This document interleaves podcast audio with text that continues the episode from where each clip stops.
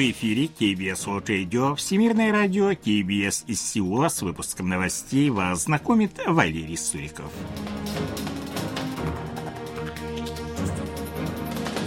Основные темы этого выпуска. Южнокорейский экспорт увеличился впервые с сентября прошлого года.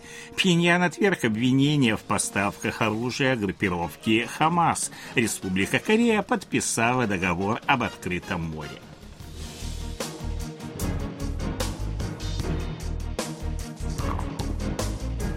Сейчас эти и другие новости более подробно. По данным Министерства промышленности, торговли и энергетики, опубликованным 1 ноября, южнокорейский экспорт составил в октябре 55 миллиардов 90 миллионов долларов, увеличившись на 5,1% в годовом исчислении. Рост экспорта отмечен впервые с сентября прошлого года. Он сокращался 12 месяцев подряд на фоне ужесточения денежно-кредитной политики ведущими экономиками для сдерживания инфляции и экономического спада. Поставки автомобилей увеличились в прошлом месяце на 19,8%, продукции машиностроения на 10,4%, а бытовой техники на 5,8%. Экспорт полупроводников сократился на 3,1%. Это минимальное сокращение с августа 2022 года. Импорт уменьшился в октябре на 9,7%, 2,5% в годовом исчислении и составил 53 миллиарда 460 миллионов долларов. Профицит торгового баланса 1 миллиард 640 миллионов долларов.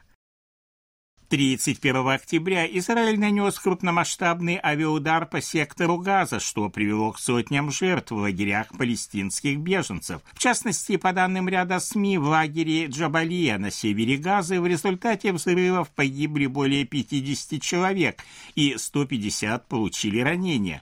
По данным палестинской группировки Хамас, в лагере беженцев Джабалия насчитывается 400 погибших и раненых. Силы обороны Израиля Цахала официально признали факт удара по сектору Газа, заявив, что пехотные и танковые подразделения взяли под контроль базу батальона Джабалия вооруженной группировки «Хамас». Войдя на базу, они обнаружили подземные туннели, ракетные установки, склады оружия, уничтожив около 50 террористов, а по данным Минздрава сектора Газа, общее количество погибших палестинцев с момента начала боевых действий оценивается примерно в 8 тысяч 500 человек, среди них 3,5 тысячи детей и 2100 женщин. Хотя южнокорейский представитель и воздержался от голосования по резолюции Генассамблеи ООН, призывающей к прекращению огня между палестинской группировкой Хамас и Израилем, Сеул поддерживает цель резолюции. Об этом сообщил 31 октября журналистам представитель МИД. Иордания представила резолюцию, призывающую к гуманитарному доступу в Палестину и прекращению огня. Однако в ней не содержалось осуждение действий действий палестинской группировки Хамас и призыва к освобождению заложников. Именно поэтому южнокорейская сторона и воздержалась от голосования. Между тем официальный Сеул обеспокоен углублением вооруженного конфликта между Израилем и Хамас и гибелью мирных жителей, стремясь оказывать гуманитарную помощь, добавил представитель южнокорейского внешнеполитического ведомства.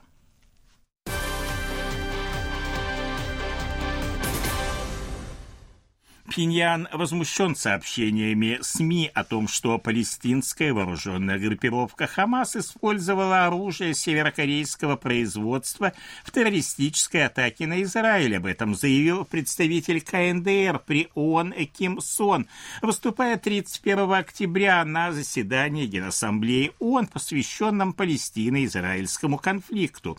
Он назвал такие сообщения необоснованными и ложными слухами, которые распространяют обвиняют СМИ, подконтрольные США. В этом прослеживается злой умысел США, которые пытаются переложить всю вину на других, отметил Ким Сон. Он подверг критике американскую поддержку Израиля, подтвердив, что Северная Корея оказывает непоколебимую поддержку Палестине. Южнокорейские военные воздерживаются от прогнозов по поводу сроков третьей попытки запуска северокорейского военного разведывательного спутника. Об этом сообщил 31 октября на пресс-конференции в Сеуле начальник пресс-службы Объединенного комитета начальников штабов вооруженных сил Республики Корея Ли Сон Джун. Северная Корея ранее заявляла о том, что третья попытка запуска будет осуществлена в октябре. Южнокорейские военные внимательно следят следят за активностью Севера, но говорить о конкретных сроках пока не представляется возможным, отметил Ли Сон Джун. Он отказался комментировать предположение о том, что запуск перенесен на более позднее время из-за получения Пхеньяном новых российских космических технологий. Он лишь отметил, что профильные органы следят за ситуацией. Республика Корея стала 83-й страной, подписавшей соглашение в рамках Конвенции ООН по морскому праву о сохранении устойчивом использовании морского биоразнообразия территорий за пределами национальной юрисдикции. Данный международный документ, известный также как Договор об открытом море, предусматривает участие присоединившихся к нему стран в инициативе по лучшей защите моря и морской экосистемы путем тщательного выполнения выполнения соответствующих положений Конвенции ООН по морскому праву.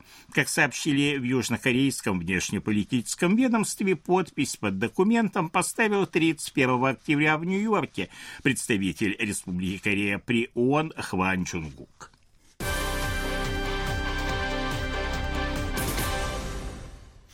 В Палату представителей Конгресса США поступил законопроект, обязывающий Пентагон ежегодно представлять доклад о долях союзников в распределении расходов на совместную оборону. Его автором является конгрессмен-республиканец от Западной Вирджинии Алекс Мнучи. В случае утверждения документа о своих расходах на совместную оборону будут обязаны отчитываться страны-члены НАТО, Совета сотрудничества арабских государств Персидского залива, залива, а также Республика Корея, Япония и Австралия.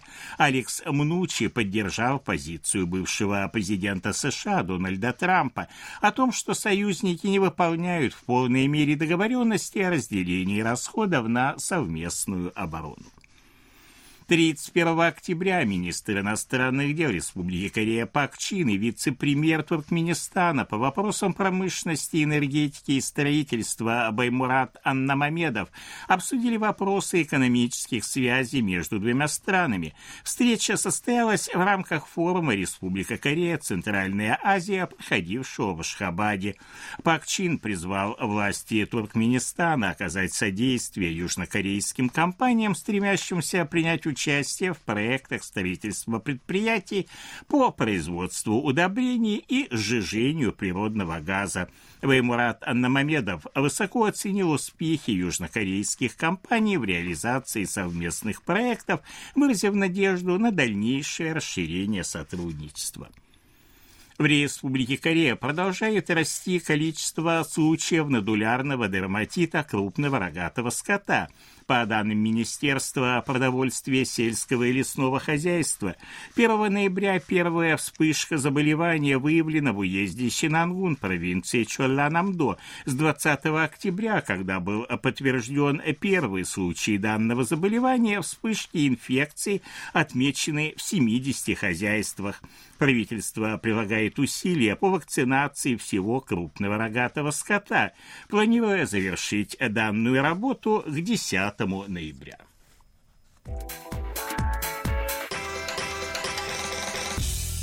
О ситуации на бирже, валютном курсе и погоде.